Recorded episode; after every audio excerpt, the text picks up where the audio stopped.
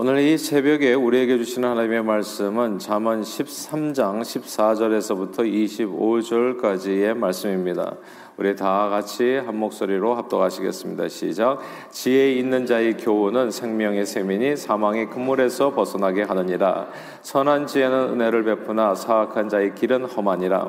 무릇 슬기로운 자는 지식으로 행하거니와 미련한 자는 자기의 미련한 것을 나타내느니라. 악한 사자는 재앙에 빠져도 충성된 사신은 양약이 되느니라. 훈계를 저버리는 자에게는 궁핍과 수욕이 이르거니와 경계를 받는 자는 존영을 받느니라. 소원을 성 성취하면 마음에 달아도 미련한 자는 악에서 떠나기를 싫어하느니라. 지혜로운 자와 동행하면 지혜를 얻고 미련한 자와 사귀면 해를 받느니라. 재앙은 죄인을 따르고 선한 보응은 의인에게 이르느니라. 선인은 그 산업을 찾아 손손에게 끼쳐도 죄인의 재물은 의인을 위하여 쌓이느니라. 가난한 자는 밭을 경작함으로 양식이 많아지거니와 불의와 불로 말미암아 가산을 탕진하는 자가 있느니라. 매를 아끼는 자는 그의 자식을 미워함이라 자식을 사랑하는 자는 근실이 징계하느니라 의인은 포식하여도 악인의 배는 줄이느니라 아멘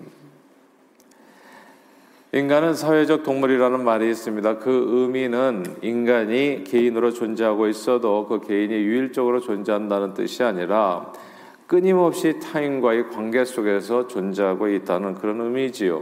즉, 개인은 사회 없이는 존재할 수 없다는 뜻입니다.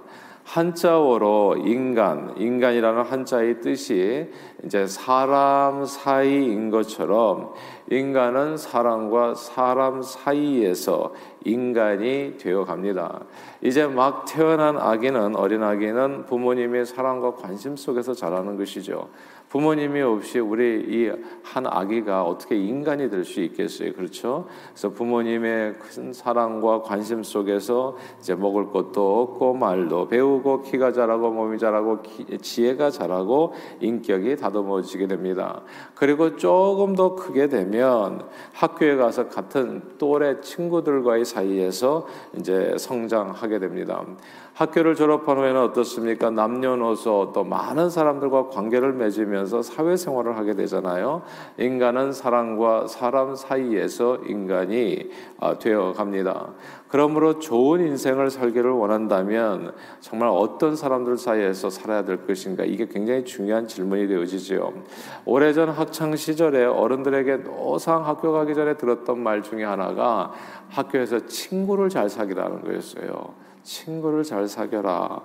금목자 흑이라고 주변 친구를 통해서 인간은 지대한 영향을 받게 되기 때문입니다. 좋은 친구를 사귀게 되면 어떻습니까? 좋은 영향을 받게 되죠. 그래서 인생이 좋게 될 수 있어요. 친구를 누구를 만나느냐에 따라서 좋은 영향을 받고 인생이 좋은 길로 조금이라도 달라지는 좋은 길로 그래 좋은 인생 살아갈 수 있고 반면에 나쁜 친구를 가까이 하게 되면 나쁜 영향을 받아서 또 나쁜 길로 이렇게 빠져들 수도 있는 겁니다. 예수 잘 믿고 봉사 활동하는 걸 즐거워하고 늘 남을 배려하고 베풀고 나누는 친구를 사귀면 영원한 생명의 길을 걷게 됩니다. 그런데 늘 주먹질에 춤추고 노는 것만 좋아하는 술 친구를 사귀면 어떻게 되겠습니까? 아까운 인생을 또 허비하는 삶을 살아가겠지요. 친구 따라 강남 간다고 어떤 친구를 만나느냐에 따라서 어디서 앞으로 살게 될지 혹은 누구를 또 이렇게 무슨 일을 하면서 살게 될지 미래의 인생길이 달라질 수 있는 겁니다. 오래전 이런 얘기가 있었어요. 미국에 이제 이렇게 이민을 맨 처음에 오셨을 때 미국에 가서 뭐 먹고 살지 그래서 뭐 한국에서 뭐 정비도 배우고 뭐도 배우고 뭐 이렇게 해가지고 얼트레이션도 배우고 해가지고 이렇게 미국에 오세요. 근데 한국에서 무엇을 배웠던지 간에 공항에 마중 나오는 사람이 누구냐가 중요하다는 얘기가 있었어요. 공항에 마중 나오신 나를 픽업해 주기 위해서 나오신 분이 세탁소를 하시는 분은 분이면 내가 세탁일을 하게 될 가능성이 굉장히 높고 뭐 그로소리를 하시는 분이 마중 나오면 내가 그로소리를 할 가능성 뭐 건축을 하시는 분이면 그렇게 이제 길이 이제 풀리게 된다는 사람은 누구를 만나느냐에 따라서 미래의 인생길이 그렇게 많이 달라질 수 있다는 겁니다. 신앙생활을 잘하는 비결도 사실은 좀 비슷해요. 신앙생활을 결혼을 잘하는 비결도요. 교회 안에서도 보면 열심히 무슨 부엌 봉사하자 그러면 열심히 앞장서서 봉사하시는 분들이 있어요. 근데 그 주변에 그런 분들이 계시는데 그런 분들을 가까이 어떻게 되겠어요? 봉사할 수 있는 기회가 늘어나는 겁니다. 그리고 또, 예, 또 기도하시는 분을 가까이 하면 기도할 수 있게 되고 선교하시는 분들을 좋아서 따라다니게 되면 자기도 모르게 항상 어, 세상을 돌아다니면서 이제 선교하는 일에 아, 자기도 모르게 이렇게 인벌브가 돼 가지고 활동하는 자 신을 발견하게 되는 거죠. 인간은 사람과 사람 사이에서 인간이 됩니다. 그러므로 오늘 본문은 이렇게 얘기하는 거예요. 다 함께 20절 같이 한번 읽어볼까요? 20절을 읽겠습니다. 13장 20절 말씀. 자, 시작. 지혜로운 자와 동행하면 지혜를 얻고 미련한 자와 사귀면 해를 받느니라. 아멘. 여기서 지혜로운 자와 동행 이 구절을 주목할 필요가 있습니다. 지혜로운 자와 동행하면 무엇을 얻는다고요? 그 사람이 가지고 있는 장점에 영향을 받는다는 겁니다. 지혜를 얻게 된다는 것. 선한 사람과 동행하면 어떻게 되겠습니까? 선을 얻게 되는 거죠. 예. 의로운 사람과 동행하면 의를 얻게 되는 겁니다. 근데 미련한 사람을 사귀면 어떻게 됐습니까? 미련을 얻게 되는 거죠. 그래서 오늘 본문은 또 해를 받게 된다 말씀합니다. 인간은 사람 사이에 존재하기에 어떤 사람과 동행하느냐에 따라서 그 사람에게 영향을 받게 된다는 말씀입니다. 정말 좋은 사람을 사귀어야 되는데 미련한 사람을 사게 되면 그 행실을 본받게 돼서 이제 오늘은 해를 입게 된다고 또 경고도 하는 것이죠. 하나님의 말씀을 소홀히 하여 늘 불순종한 사울왕을 가까이 했던 사람들이 있습니다. 그러니까 사람들마다 가만 보면 자기가 가까이 하고 좋아하는 사람들이 있어요. 이렇게 뭉치는 것이죠. 예.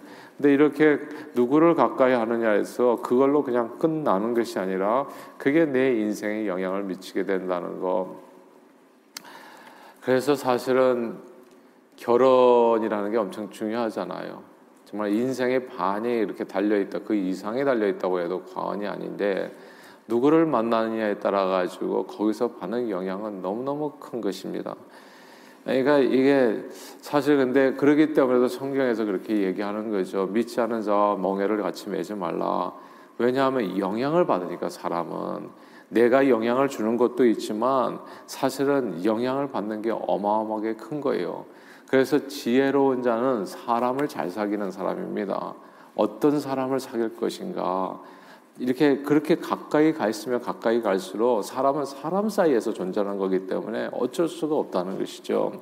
하나님의 말씀을 소홀했습니다. 누가 사울 왕이 그러니까 말씀을 가볍게 여겼어요. 이 사람이 항상 보면 그러니까 그리고 하나님의 말씀을 불순종했고 근데 그 사울 주변에는 또 굉장히 또 사람들이 많은 게 사울 왕을 가까이 했던 근데 나중에 어떻게 됩니까? 그 사울 왕을 가까이 했던 그 모든 신하들과 가족들까지도 다 멸망하고 말지요.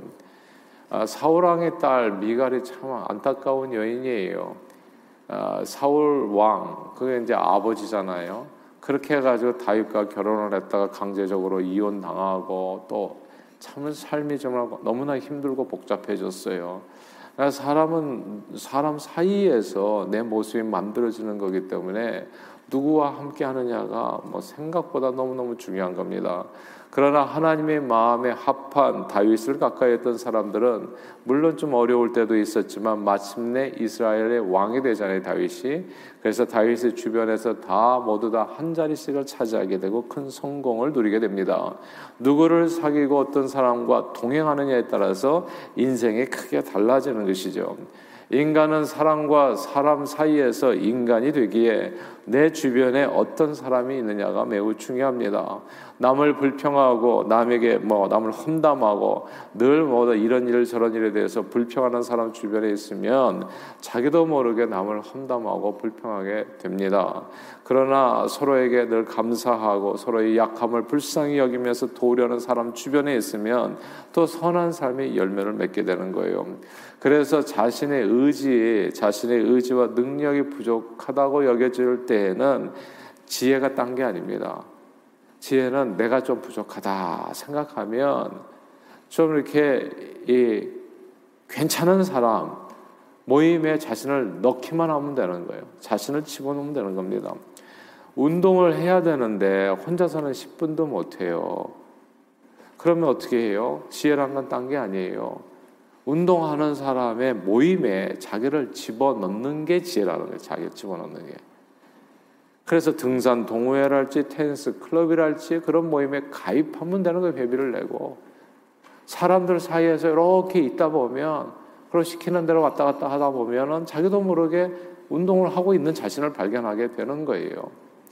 마라톤을 뛸 때 얼마나 힘들어요. 혼자서 그 마라톤을 갖다 이렇게 훈련하고 연습한다면. 근데 마라톤 동호회에 가면 꼭 사람을 붙여준다고 하더라고요. 그래서 사람하고 같이 이렇게 조금씩 조금씩 하다 보면 어떨 때는 내가 힘들어서 나가고 싶지 않을 때가 있는데 그 사람이 와서 누구야 나가자 이렇게 얘기해 주면은 또 격려가 돼서 사람은 인간은 사람과 사이, 사람 사이에서 만들어지는 존재거든요. 그러니까 그 안에 살짝 들어가 있으면 되는 거예요. 신앙생활을 잘하고 싶으세요? 간단해요. 성경 공부 모임, 뭐 이렇게 우리가 아, 우리 교회 성경 공부 모임이 있잖아요. 그러니까 성경 학교가 있지 않습니까? 아 그래서 풍요로 오픈했습니다 하면 말란티어 하는 거죠. 아 나 그 좀 하고 싶습니다. 예.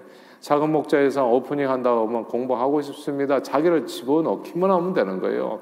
그러니까 처음 시작은 좀 어려워도 집어넣고서 가다 보면은 계속 배움이 이렇게 쌓이게 되는 거더라고요. 근데 그걸 안 들어가면 어떻게 되겠습니까? 그냥 편하자고 혼자만 있으면 절대 내가 만들어지지가 않아요. 신앙생활 그렇게 만들어지지 않는다고요. 경배와 찬양 모임을 가고요. 정말 신앙생활에 도움을 받으려면 셀 모임에 자주 참석하신 제가 지난 1년간을 돌아보면서 지난주에도 어느 이렇게 셀 모임에 참석했는데 제가 참 감동이 컸었어요. 딴 게 아니에요. 그 셀은 그 목자님께서 그냥 그 어려운 상황 속에서도 어렵기 때문에 더욱더 줌으로서 한 달에 꼭 두 번씩은 꼭 모이셨더라고요. 그렇게 꼭 모이면서 돌아보다 보니까 정말 모임이 너무너무 자연스럽고 모두가 그렇게 기쁘게 보일 수 없어요. 그리고 한 사람도 어려움을 겪으신 분들이 없어요. 다 서로 서로를 위해서 기도하면서 그러니까 내가 힘들 때는 그런 모임에 그냥 자기를 집어넣기만 하면 되는 거예요. 데셀 목사님께서 좀 모임에 참석하시고 하면 꼭 안 오시는 분들이 있어요. 이렇게 저렇게 빠지고. 사실 특별한 일이 있어서 못 오는 거는 이해가 되죠. 근데 별 일이 없는데도 불구하고 그냥 안 가려고 일을 만드시나요? 이제 이런 경우는 없겠지만은 되도록이면 이렇게 삶을 들여서 그 안에 풍덩 빠져 들어가는 게 중요합니다. 왜냐하면 인간은 사람과 사람 사이에서 만들어지기 때문에 그래요. 정말 훌륭한 사람으로 장작개비 한 개는 잘 불이 붙지 않죠. 그러나 활활 타오르는 장작더미에 던져 넣어주기만 하면 저절로 불타오르게 되어 있습니다. 인간은 사람과 사람 사이에서 인간이 됩니다. 그러므로 저는 우리가 우리 주변에 지혜로운 사람을 분별하고요. 지혜로운 사람을 가까이 하여 지혜를 얻고 또 선한 사람을 분별해서 선한 사람을 가까이 해서 그 선을 함께 누리고요. 그리고 축복받는 사람을 가까이 해서 축복을 함께 누리시는 저 여러분들이 다 되시기를 주님 이름으로 축원합니다. 그러니까 잘 되는 사람 옆에 있어야 돼요. 불평하고 험담하고 울분을 품는 사람을 사귀지 말라고 이게 성경이 얘기하는 거거든요. 지혜는 딴 게 아닙니다. 사람을 잘 사귀는 게 지혜예요. 그 가운데 이렇게 들어가 있는 게 그러면은 그, 그 자연스럽게 내 인생도 영향을 받아서 만들어지는 거거든요. 자, 그런데 하나님께서 이걸 너무 잘하세요. 우리가 참 좋은 사람 사귀어야 된다. 그러면 저절로 우리의 삶이 그렇게 변한다는 거. 우리가 지혜로운 사람과 동행하면 지혜를 얻고 풍성한 삶을 누리기, 누린다는 사실을 하나님께서는 너무 잘 아시기 때문에 우리를 위해서 참으로 지혜로운 분을 우리에게 보내주셨습니다. 그분이 바로 예수 그리스도이십니다. 그러므로 우리가 성공적인 인생을 사는 방법은 간단해요. 언제 어디서나 예수 그리스도와 동행하면 됩니다. 제가 지금도 기억하는데 우리 과거에 이성봉 목사님이라고 성결교단이 굉장히 유명한 부흥 강사 목사님이 계셨어요. 근데 그분은 항상 걸어 다니실 때 이렇게 엄지 손가락을 이렇게 싸가지고 걸, 이렇게 걸으셨다고 하더라고요. 이러고 항상 사셨대요. 아 그래서 엄지 손가락에 빠지면 아이쿠 예수님을 내가 정말 놓쳤구나. 주님과 동행하면서 살다가 주님을 놓치는 거. 항상 마음속으로 의식적으로 주님이 나와 함께 계십니다. 나와 동행하십니다. 엄지 손가락을 내 손가락으로 싸고 주님이 내 안에 계십니다. 항상 나와 동행하십니다. 이렇게 사셨다는 거예요.